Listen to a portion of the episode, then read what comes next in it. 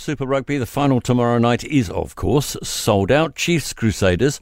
And Scott Robertson's last match in charge of the Crusaders. Expect a big old breakdance at the end.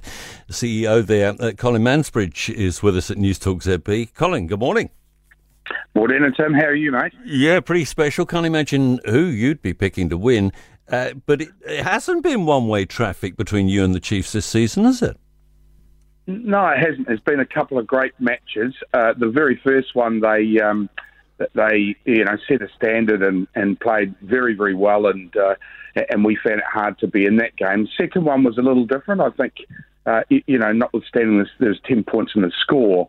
I, I think you know most people would have seen that one go right down to the wire. So that that could have gone the other way and probably taught us a lot about the way they played. So yeah, so we're we're, we're going in confident you're going in confident and you're going in wanting to give uh, Scott Robertson bragging rights in his last game. I'd thought. I'd have thought. Yeah, it's interesting that he's a real professional. Tim. He's he's uh, he's working very hard on the group, keeping them focused on the game and um, and not being too much emotion about too many people. So they're, they're very. The good thing about these, the, the excellent coaches that, that, are around the place in New Zealand at the moment, you know, most of them uh, get very, very focused on what does it take to win the game and not too distracted by some of the emotional stuff around it. Now, there's no doubt about it.